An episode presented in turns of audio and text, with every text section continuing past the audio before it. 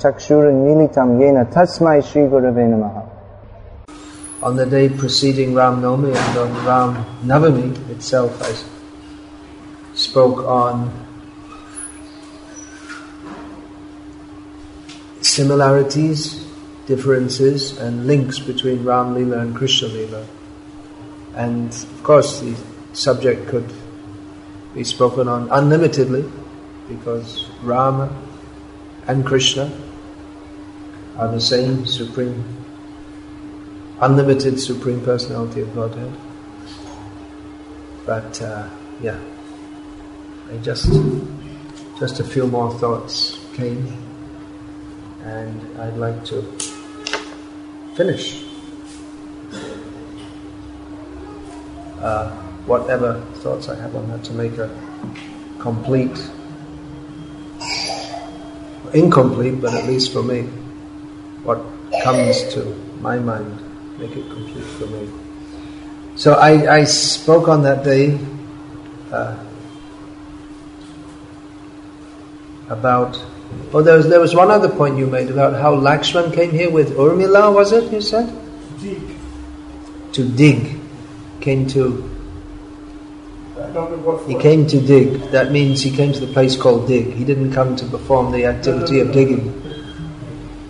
He came to the place known as dig in Rajamandal. But you're, you're not I don't remember the jazz you're not sure. Okay. So oh yeah, here's the, how the deity came to Remuna. How Gopinath, the famous deity of Rem, Remuna, came to Remuna. So it's linked with uh, Krishna Lila and Ram Lila. Because once during the rainy season in Chitrakoot, Ram and Sita were there, there was a strong storm, and they took shelter in an ashram. There are many sages living in, in, the, in ashrams in Chitrakoot. And in seeing the many cows there and hearing their mooing, Ramachandra Bhagavan told Sita Devi that these cows remind me of my pastimes in Dwapara Yuga. And Sita Devi said, I don't know about that. Can you tell me about that? So Rama replied, just wait a week and I'll carve some pictures in a black rock and you'll be able to see that. But after four days, Sita Devi said, I'm really anxious. Could you show me now? Can't wait anymore. And Ram said, okay. As, and he showed her the carvings. He had completed a deity of Gopal Krishna. So you can see this. What is in English called bas relief, and probably in, it's taken from French. It's probably bas relief or something like that. Anyway, so he was there, and there were the pictures of the Ramchandra had also made forms of the Ashtasakhi, the eight principal gopis, and also some different leelas were shown there. Balaram wrestling with Mushtika, Lord Krishna wrestling with Chanura. So Sita Devi began to worship that deity there at Chitrakoot. Sita was worshipping Krishna. So then Ram and Sita left Chitrakoot, and Brahma came and took over the service. And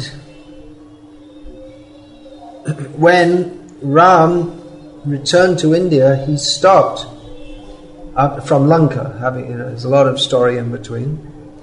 Ram came back, and on his way, there are many places in India, at least several, that I, where Ram is said to have stopped on his way between Lanka and Ayodhya on the way back in the Pushpak Vimanam. So there are many places which is said like that. So one of them is Remuna. And Ram stopped there for four days. And Sita wanted to. Anyway, this is some other detail not connected with uh, Krishna Lila. So, flash forward to the 13th century of Anno Domini, is it called? the, the uh, present, it's not, not according to Vedic reckoning, according to someone's reckoning. Uh, king Langula Narasimhadev, a local king, that means in the area that's now called Orissa, was traveling to holy places and at Chitrakoot, king means that he's going, he doesn't go alone. He goes with his queens and so many, his entourage and many sages.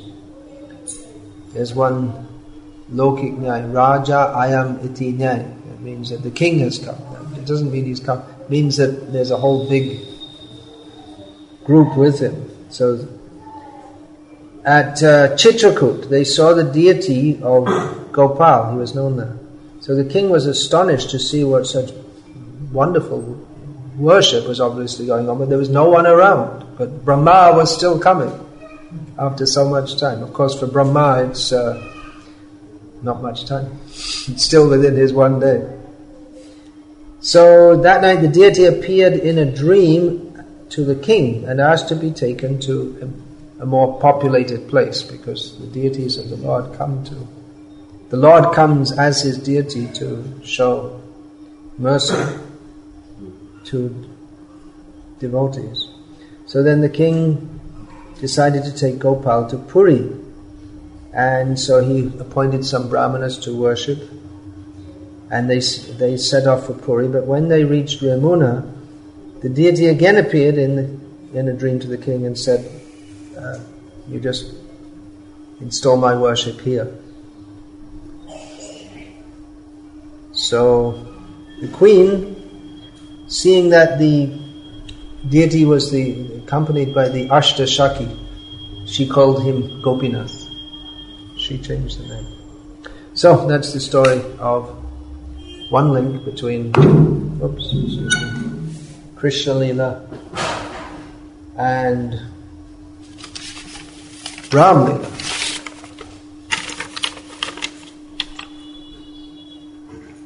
And uh, another one, uh, it's very important, is that when Rama was in Dandakaranya, that many sages who were worshipping there, they saw him there very much attracted to his beauty in a conjugal relationship, and they wanted to relate with him in that way. They wanted to course, this, this is impossible for people who are not on the trans, have not been instructed in the transcendental science to understand how someone in a male body can want to uh, relate with the Supreme Lord as a wife or a lover. So there may be many misunderstandings about this, but Rama told the sages that they, they said that they want to worship him in a conjugal relationship in which they can there's full appreciation of the of the beauty of the Lord in that well, full means fullest full. It's not that it's not full in other relationships, but fullest full. In the Shringaras, so Ram told them that it's not possible now because I have a vow to have only one wife and he is Maryada Purushottam. He doesn't have girlfriends, what we would call girlfriends. So he said, then next time you come and join me when I come as Krishna, because as Krishna I, I have unlimited, I can accept unlimited devotees in this relationship. So they are known as the, those sages who became gopis, they're known as the uh, Rishichari gopis that's described in Garga Samhita. There are different groups of gopis from, depending on their background. There's the Shrutichari, the Upanishads who became gopis also. So like this, there are various groups. So there's an important link between Ram Lila and Krishna Lila. Now, another point I was making is that some devotees of Rama, they, they criticize that Krishna, he's, he's not very good. I don't think that anyone who criticizes like this is properly a devotee at all. I mean, I've heard people say things like this. It's not, it's, it's not said in a, in a joking way. You could, just like, uh, in, in a transcendently joking way, Chaitanya Mahaprabhu joked with Venkata Bhatta about how Lakshmi was incapable of entering the, uh, to, of, of the, the pastimes of Krishna. But I've, I've heard so-called devotee of Ram blame Krishna that he's not moral. I mentioned this the other day. So one point I was thinking about this is in Bhagavad Gita, Lord Krishna describes the demoniac mentality and prominent symptom of demons is that they think Ishvaraham Aham Bhogi. I am God, I am the controller, and I am the enjoyer. Now, uh, Mayavadis are impersonalists who have the transcendentalists in some ways because they realize that there's no enjoyment in material life and then they they give up the attempt to enjoy this material world but then they say that there's Ishvara also. Krishna, he's actually Ishvara and he's actually Bhogi. And actually only Ishvara can be Bhogi in the full sense. Only the, who is the uh, supreme controller, only he can be the enjoyer. Ekale Ishvara Krishna Ara Samabhritya. It's very logical to understand that who's the supreme controller is served by everyone else. But the Mayavadis, they negate that, they say there's no enjoyment, and they deny that Krishna can be an enjoyer. And therefore they have a concept of Ishvara, but it's, it's not, their concept is not actually that of Ishvara. That he, that Ishvara is like everything else, a, a mental construct or or as Srila Prabhupada in one place says that Mayavadis are called Mayavadis because they think that Krishna is also Maya. His pastimes are also Maya, everything. Everything is Maya except Brahma Satya, this, this undefined, undefinable supreme truth. Even if you say supreme truth, then it's got to be supreme in relation to something else, or truth has to be.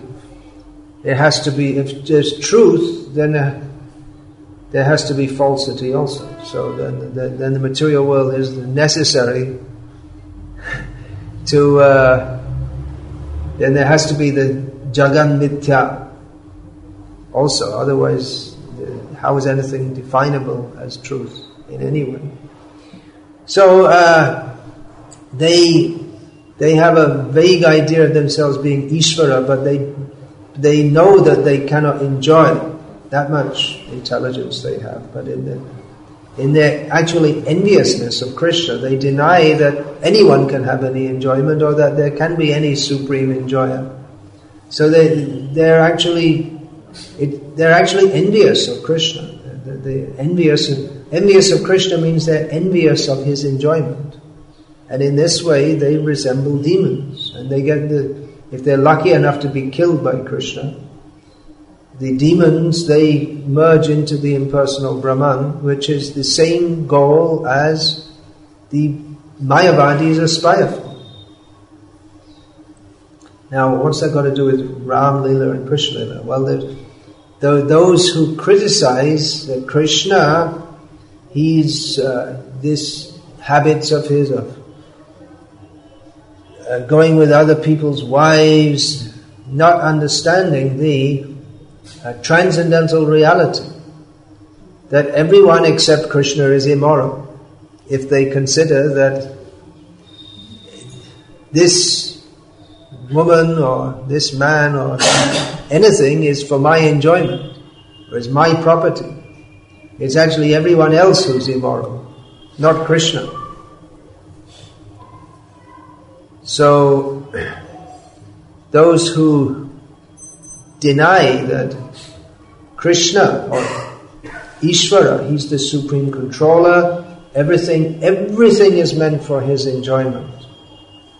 There's no obstacle in that. He's independent. He's, he's not obliged to follow rules. Lord Ramachandra does so, that's part of his Leela, and that's also to instruct everyone else.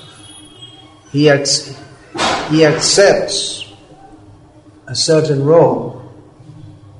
And that is why Krishna, he's understood to be uh, Purna Bhagavan. Of course, Ram is also, but Lord Krishna is Swayam Bhagavan, or the, the completest, complete form of Bhagavan because there's no uh, there's no restriction on him whatsoever in any way. Even uh, Lord Ramachandra, he's very strict in following the rules of dharma. But Krishna exhibits a dharma which is beyond that understandable by worldly persons. So, those who criticize Krishna, even if to apparently uh, enhance their devotion toward Lord Rama, that cannot actually be bhakti in, in the true sense. Maybe they've taken Ram as, as a moral leader, but if they actually understood who Rama is, then they must understand who Krishna is, because Krishna and Rama are non-different. If they actually understood the Bhagavat Tattva Vijnana, the science of the absolute truth, of who is Bhagavan, then they wouldn't nurture this uh, criticism or enviousness of Krishna. So it appears that they're infected with the same disease as that of the Mayavadis. Of super, the Mayavadis they superficially respect Ishvara, but they deny that he's an enjoyer, and actually that. Uh, Ramavat Sampradaya or Ramanandi, they're in the, they're in the same boat. They, they apparently they're doing bhakti. They chant the names of Rama and they, they recite the pastimes of Rama. But their ultimate understanding is that Rama is manifested avyaktam vyaktim apanam that the that he is a manifestation of the impersonal. So their bhakti, it's all cancelled out. Anyone who has that understanding, of course, Krishna is very merciful, and uh, even if one somehow or other, some way or other approaches him, then uh, he may reciprocate with that, even even a faulty offering, or he may accept a little, a little bhakti even among much envy of himself. But that, as he did with Putana, for instance, and so many others. But there is an infection of Mayavad in all that goes on in the in this Ramanand Sampradaya.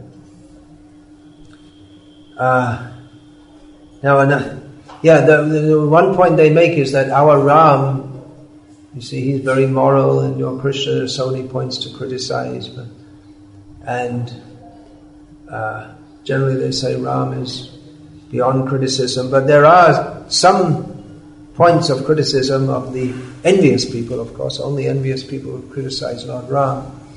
There are uh, two points. One is uh, more well known because of the modern Kali Yuga of fem- disease of feminism, in that Ram is criticized for mistreating his wife, for banishing Sita. So that's become more well known.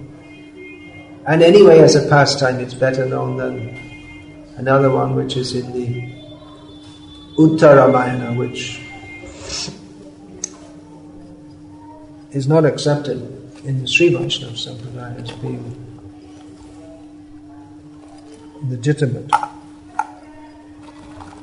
So maybe even that pastime isn't known so well.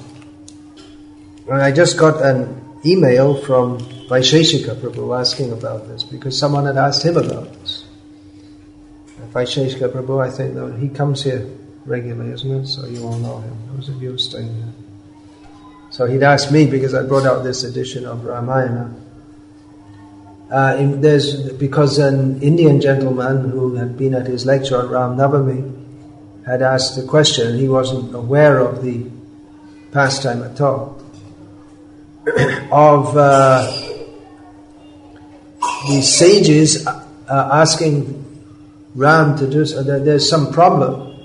There's, it's causing a severe disruption that one Shudra is performing austerities to go to heaven. So that's an infringement of dharma. The Brahmanas, they were outraged. How can this go on in the kingdom of a righteous king, a dharmic king? So Ram went there, to make a long story short, Ram went there and cut, his, cut the Shudra's head off. He was hanging upside down doing austerities.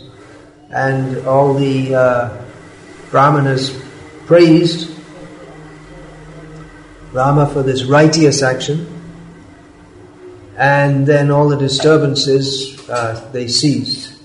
So it's in, what's wrong? You know, just he's performing austerities. Why can't he do that? He's, just because he's from a Shudra caste, why can't he do that? So I gave a little note uh, in the edition of Ramayana, Ramayana that I brought out, uh, because this may be misunderstood. That there is a system of Varnashram Dharma, and previously at least, people were born in certain families. Uh, according, that means still now also, but kalo shudra sambhava. In everyone's more or less a shudra in this Kali Yuga, but in previous times when matters were not so much disordered as in Kali Yuga, it was uh, largely predictable that someone who was born in a Brahmana family was uh, expected, or he, he did so, because he had developed the qualities suitable for taking part in the culture of that family. And in other words, he from a sattvic background. And similarly, one who's born, born in a Shudra family, he's come to the human form of life in a situation in which for him the suitable means of elevation is paricharya, as mentioned in Bhagavad Gita, which means service to others. So, if someone actually exhibits the quality, the, the qualities of, even though born in one caste, if he exhibits the qualities of another caste, then he should be uh, trained for his uh, lifetime occupation according to his nature, not according to his family, although previously the two were almost synonymous. But this uh, Shudra then, was he acting as a Brahmana? Well, he hadn't come to the platform of Tattva Jignasa, which is, uh, or Brahma Jignasa, that should be the first qualification of a true Brahmana, is that he in, inquires into the nature of what is of spiritual reality. He was simply this Shudra was uh, performing austerity for the sake of going to heaven, not for the sake of liberation from material enjoyment. He wanted to attain material happiness by a means not prescribed for him. He was flouting the Varnashram system. And who was his guru? Who would have been, who would have instructed him? He just took up this by his own volition. So in these ways he was violating dharma and Rama as the protector of dharma, which every king is supposed to be, rectified the situation by killing him. So it is very difficult for people to understand unless they have training in uh, understanding the principles of Varnashram. And uh, we find in, in the Western world, India is is uh, identified with the caste system. Hindu society, Hinduism is identified with what is considered in the supposedly egalitarian Western society. They consider it a great crime against humankind that there could have ever been such a system or that such uh, remnants of such a system still exists. So without understanding the principles of Varnashram and the ultimate spiritual aim of life, which is the ultimately the goal of Varnashram, is not meant is not meant for exploiting. It's not even meant ultimately for any worldly goal. It's meant for a totally spiritual goal. Without understanding this, then there will be misunderstandings. And it can be difficult to explain to people when they don't even have the slightest understanding of the, of the even the necessity of what spiritual life is, or even if they have some idea, they they they have such a wrong understanding of what spiritual life is, which is why Srila Prabhupada was preaching so much. You're not the body. Because we're eternal spirit soul. Because unless people understand that, you can't even begin to enter other, eh, enter other subjects. So it is very difficult to explain all these points to people. How Krishna is dancing with the gopis, and the, then we, may, we try to explain to people, well, actually, the gopis are fully spiritual. They haven't the faintest idea what spiritual means. They, they think spiritual in, in English, they, spirit, they, it's a synonym for ghost. So often people think spiritual life means some kind of ghostly seances, or really, isn't it? And they have absolutely everywhere, all over the world. In India, people are completely bewildered. There's, there's, they don't understand. There, are so many people still by their culture who are attracted to Krishna and Rama, but they they haven't got the faintest idea of uh, what are what are the teachings of Krishna in Bhagavad Gita, by which which gives them an entrance into understanding who is Krishna, and therefore they're so easily cheated by cheaters who pose as spiritual leaders. So there's a great need to teach the basics of spiritual philosophy to the world in general, and of course, here in this school, you're studying to uh, enter into spiritual topics at a higher level. So that's required also at, at the more complex level, at the basic level, at all levels, preaching has to be there, or proper preaching, teaching, inculcating means repeatedly teaching so that people can understand driving the point home. So in this school, you know, school means somewhat withdrawn from the active preaching field. Otherwise, you can't have a school. But just like the six Goswamis of Vrindavan, they were they were studying all the scriptures with the aim of establishing eternal religious principles for the benefit of humankind.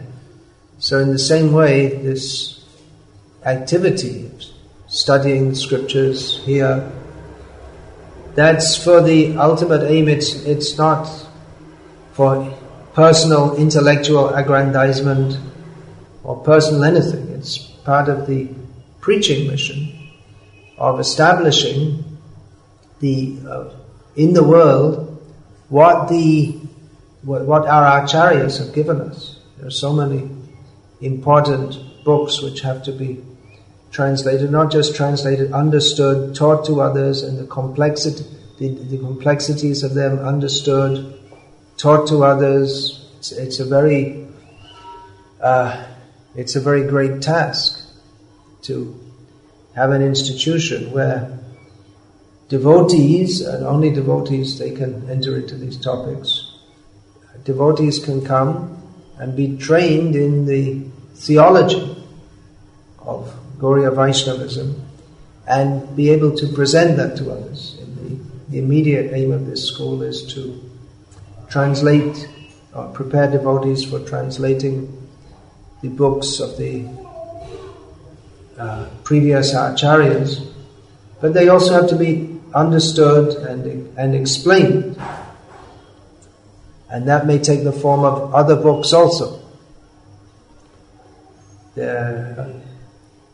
We, we find that the acharyas in their writings, they have dealt with uh, various issues, contentious issues. Uh, some of them, of course, most of these are perennial issues. Do You know what that means, perennial? It means comes again and again. Is God personal or impersonal? And, but some points may be more at one phase of time in one particular area, some points may be more uh, prominent than others. Just like in the modern world, uh, or talking about ISKCON at the present time, one source of contention is is uh, the, a point on which devotees are divided within our movement is is can homosexuality at any level be tolerated within Gauriya Vaishnavism or within Vedic culture in general? And although it may seem like, well, that's a horrible subject to bring up in Bhagavatam class, and someone say, well, no, it's not horrible. What's wrong with you? It's part of life. So then all these topics have to, this, as far as I know, it's not been one that our acharyas dealt with. So then devotees who are expert in understanding the scriptures and the culture that goes with it, they will have to research and find out what and present shastric uh, siddhanta on what is the actual position and how and see how the previous acharyas have taught and how they've presented Krishna consciousness in different cultural settings. Actually, there's not been much difference in the culture in India for, for thousands of years. So, taking Krishna consciousness to the West is a it's a new challenge altogether, or outside of India. So it, it requires uh, great knowledge, great understanding, great sensitivity, and the blessings of the previous acharyas to, to be able to present all these topics in a manner that people will accept as authoritative.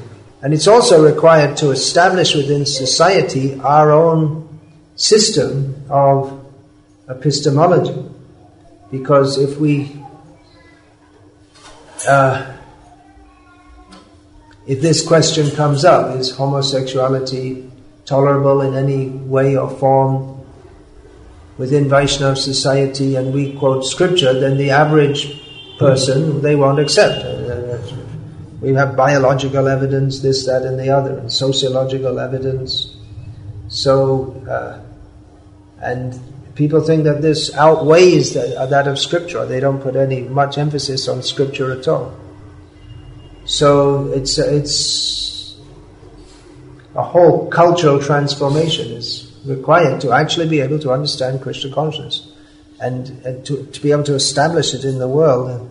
The Ramayana, Srimad Bhagavatam, we study and we, we understand what kind of culture was there. That culture isn't there now, and that is an obstacle to establishing Krishna consciousness in the world because Krishna consciousness operates or can operate properly in a certain culture. If you have the culture of rock and roll, for instance, uh, it's not very conducive to uh, uh, Krishna consciousness.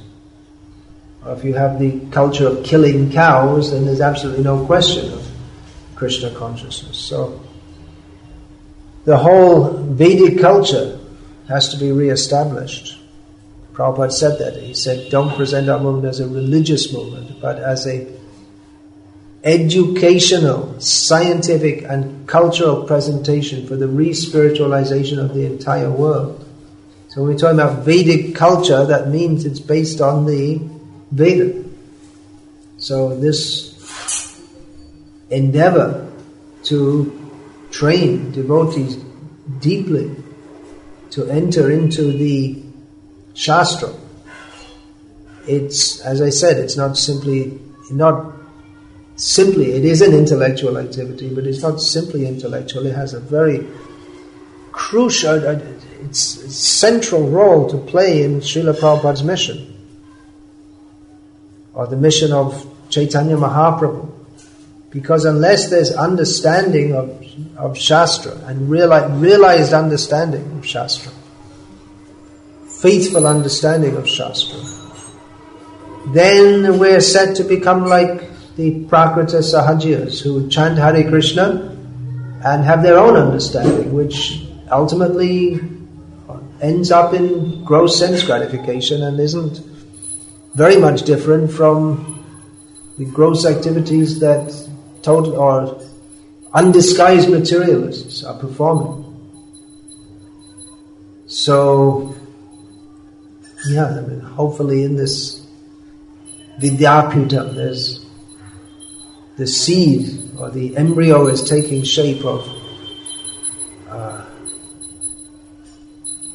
that can gradually grow into an entity. Because when we talk about study of Shastra, then it, it's not just for, like as I say, for intellectual aggrandizement, but the, the, the Vedas are books that, or literature that guide it's meant for guiding human society and everybody in every activity of their life. Srila Prabhupada said that my books will be the law books for the next 10,000 years. So these books of Srila Prabhupada, they are the, they are the Veda for the modern age.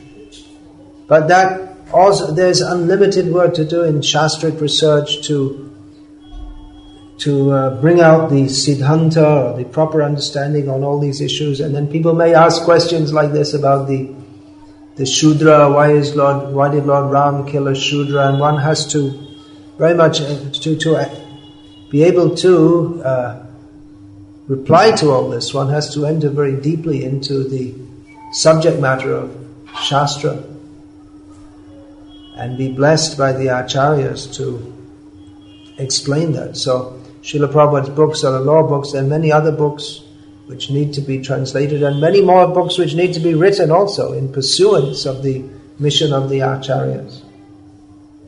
So there's a huge amount of work to do on, on the ground level, you could say, of just instructing people that we're not the body and having them understand this. And then at the intellectual level, uh, there's also huge amount of work to do, and in the, in the intermediary level also of establishing communities where people can practice Krishna consciousness, is immense service to do. So, this is one, this school as I see it as, it, it, it should naturally, now it's very much in the seed stage, but it should naturally develop uh, to this school and the other other endeavors of this nature should develop into institutions where people uh, can come and, and be enlightened, or enlightened persons can go out and uh, instruct the world. That's already happening to some extent in Mayapur with Bhakti Vidyapurna Maharaj's institution. It's of course it's been going on a lot longer than this one, uh, but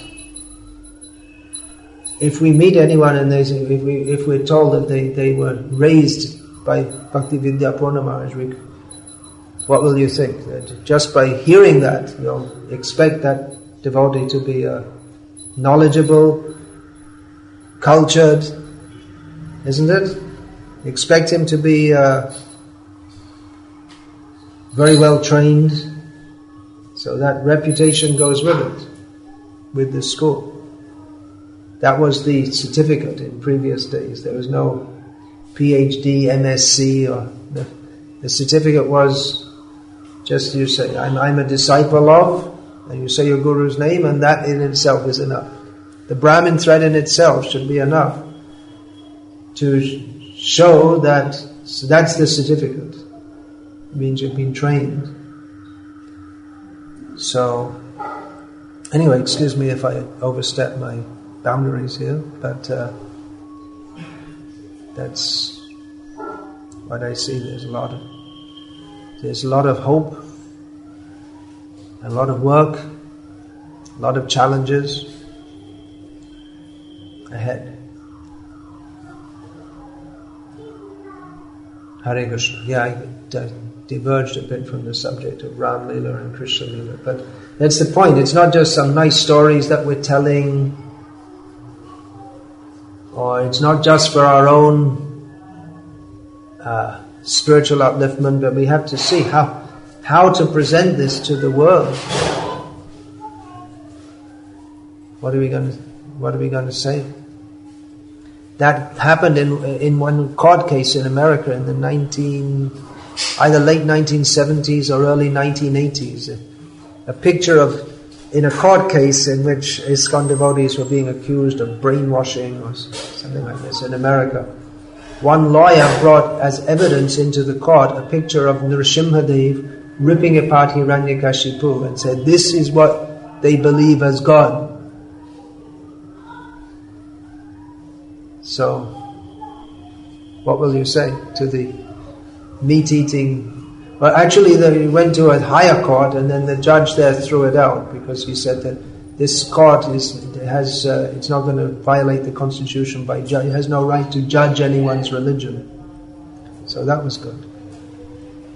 But that should be there also. There should be judgment of religion. So much what, what goes on in the name of religion, in fact, almost everything. That uh, priti vite jata, priti vite jato kata, dharma nama chale, bhagavata kahe taha, paripurna chale. This is Bhaktisiddhanta Saraswati's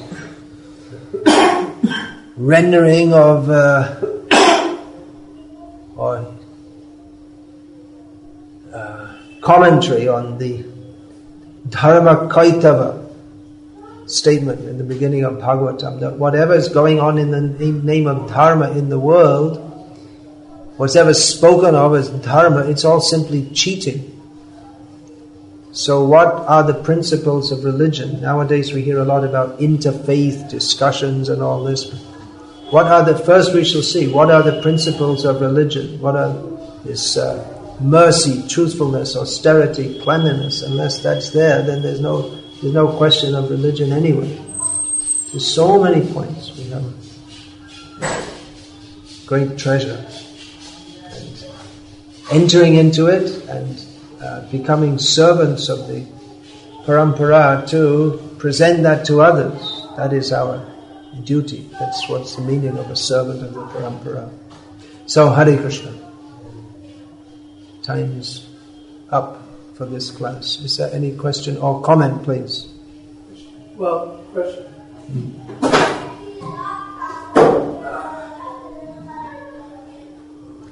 This is, I, I, I think that uh, the, any speaker sitting with Gopiparanadhana Prabhu asking them a question, then they, they can. It's, uh, what am I going to say if Gopiparanadhana Prabhu is asking? All right, let's see. Yeah, a lot, a lot, a lot of it is exploring, isn't it? We, we, we, we discuss something and then we, we consider this. Shravanam, Shravan Manam. Next is Manam, considering. Well, let's consider. Uh, Krishna told Arjuna, Klaidya Masma, Partha, mm. uh, don't be usual. Yeah. Translates another way. so, Arjuna, that, that Arjuna's teasing Arjuna because Arjuna had, was a eunuch for a year. Uh huh. Yeah, that's interesting. Yeah. Uh, so it seems there's something going on in Vedic culture. There, well, there are there are uh, what are they called? Cleave. Cleave, neutral. There are eunuchs. That's that's Okay, the well, they're they castrated. asexual, but they, they weren't cross-dressers they, because of that. They still do. So, Oh, there still are the well. This is all used by the gay lobby in ISKCON. That they're the hijras. It's very much part of Indian society, although they are they have their own subculture. They're they're a separate it's group altogether. it's, it's It's there. It's there. Yeah, and it's it has some level of acceptance in uh, Indian society. I mean, no one's uh, executing them, for instance, as homosexuals are uh, executed in Iran. And uh, there was recently, just the news came in Iraq that the, some tribe they shot dead some members of who were homosexuals. So they're, they're accepted to that extent. One thing is they're not exactly, hijras are also not exactly homosexuals, according to the general, general understanding. They're, uh, what's that called? What's the word for that? Uh, no, they're not napungsaks either. They have, they have both, the, there's a word for it. They have this, hermaphrodite. hermaphrodite. Yeah, they have sexual characteristics of both sexes.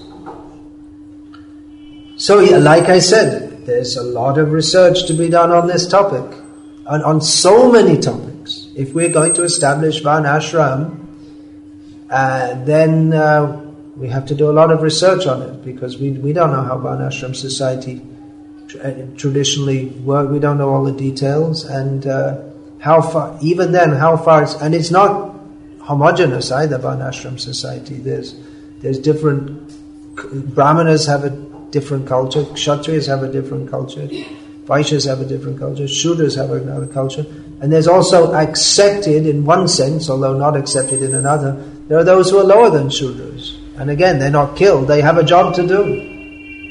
The people taking out the stool from the, from the city toilets, they're lower than Shudras, but they have a job to do also.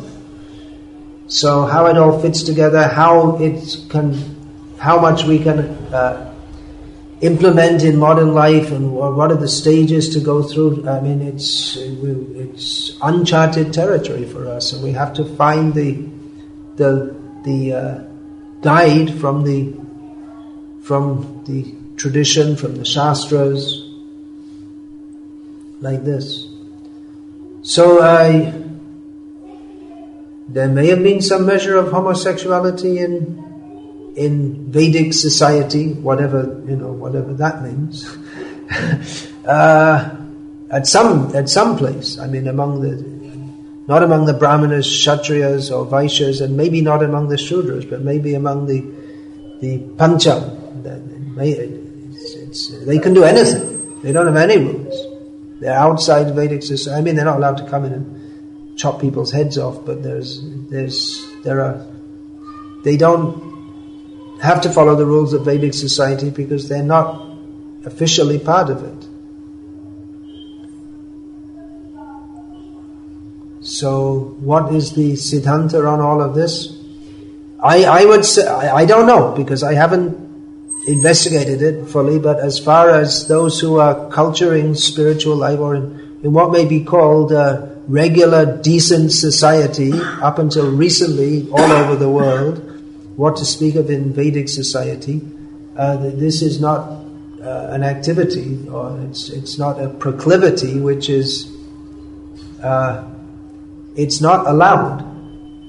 That, that means there's no allowance for it. The, the, the tendency for a male to be attracted to a female and vice versa, that's allowed under specific rules. One is allowed to, or actually is one supposed to marry. Everyone's supposed to marry. That's a rule.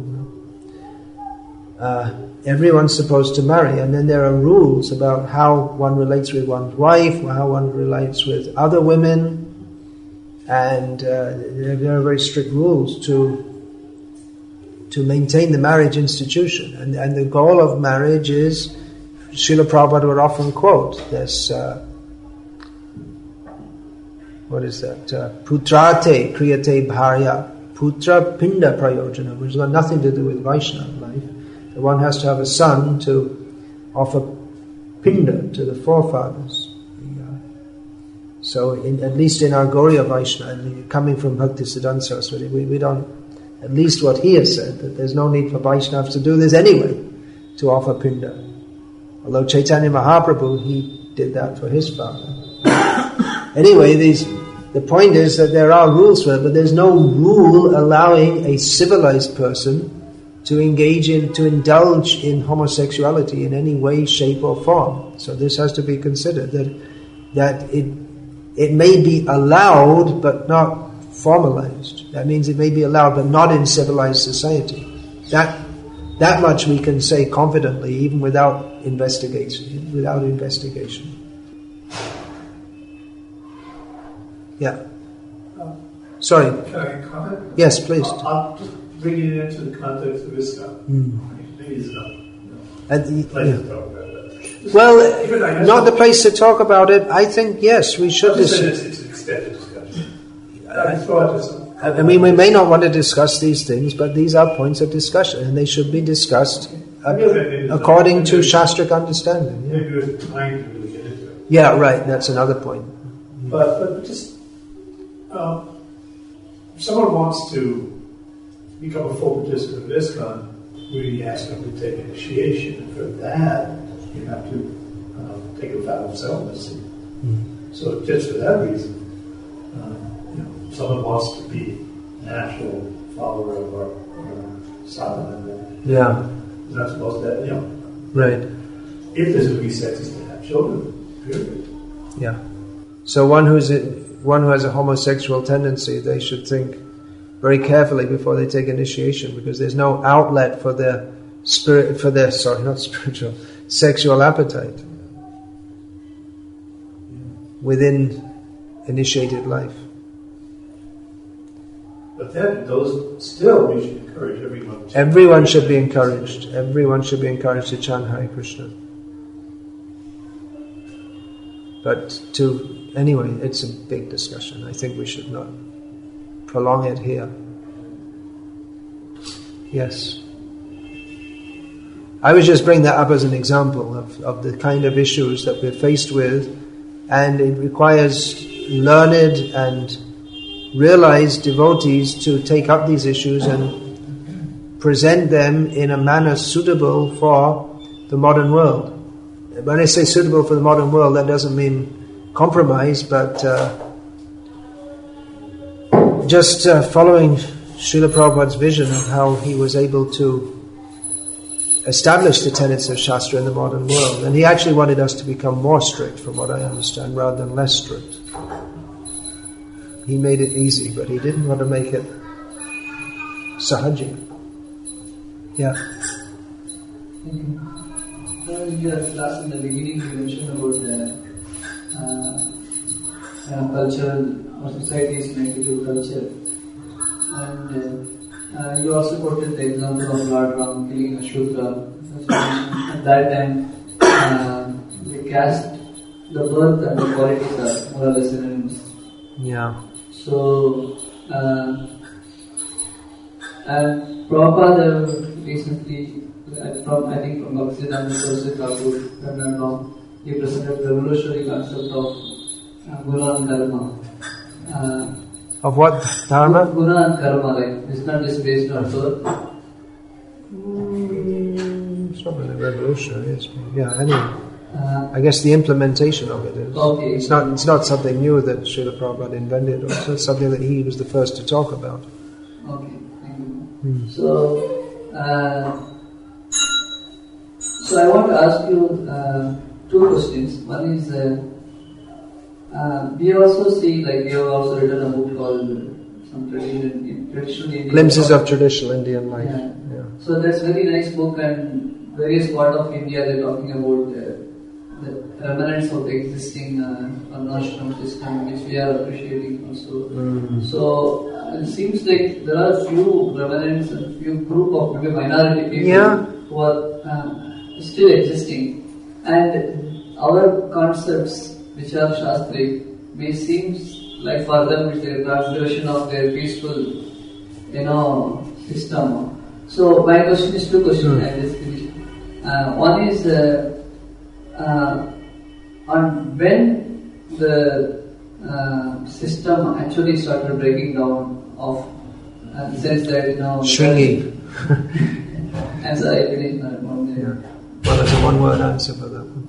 Yeah. Yeah. When, when the whole thing started, like like we also see Mahaprabhu was also accepting prasad and grains from the Brahmins and his own associate. He was also following some system. Yeah. which is the. So when it actually started breaking where we had to like Prabhupada establish this system. Second Well, question no, is okay. uh, this one. And how we uh, some people are like you know, like South India and some part of North India, Odisha.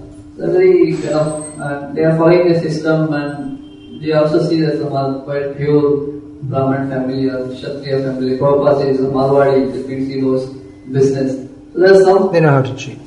yeah. So how we uh, if you go and tell that all are equal, you are also you like you are also Shudra, fellow Shudra is Bhagavan. So then how you how you preach to these kinds of people, you know? Well, if we say, yeah, the first question, where did this downfall begin? Well, Srila Prabhupada very clearly states that Shringi cursing Maharaj Parikshit, that was the beginning of the downfall of the Brahmins. The, the, the Varnashram system began with the Brahmins, the head. The fish rots from the head, is a saying in several Slavic languages.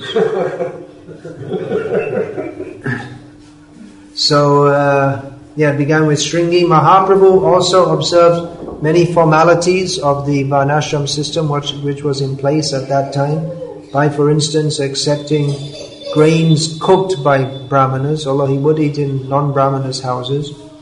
He would, uh, but he also uh, massively, uh, what's the word, flouted the caste rules at that time by accepting followers who were uh, they were bahishkrit, Rup Sanatan. They were out of they were out of the Brahmin society because they were serving Muslims and they actually had Muslim names. The Jashamati Nandan Prabhu asked Prabhupada that what, what's the significance of their having Muslim names? And Prabhupada said they probably had adopted Muslim habits to some extent. They went so far as to have names, although they were at the same time worshipping deities and. So Mahaprabhu, for the sake of, as Srila Prabhupada explains, for the sake, for the sake of social, uh, for, for not disturbing the social order, he went along with the rules to some extent, and he congratulated, he tested Sanatan Goswami by calling him in the heat of Jeshta month, which is May, June, the hottest time of the year. And Sanatan Goswami's habit, he, he could either come via the temple path or by the beach path. Are two ways to come.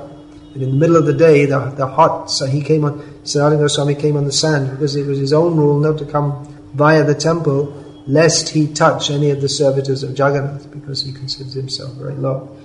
So, uh, as far as going to, well, we don't go to traditional brahmanas in India and say, well, Kalo Shudra Sambhava. We don't. Srila Prabhupada, for instance, when he was uh, installing the deities in Hyderabad, he had South Indian brahmanas do that and he congratulated them. They were very happy with Prabhupada and Prabhupada said, you are real brahmanas.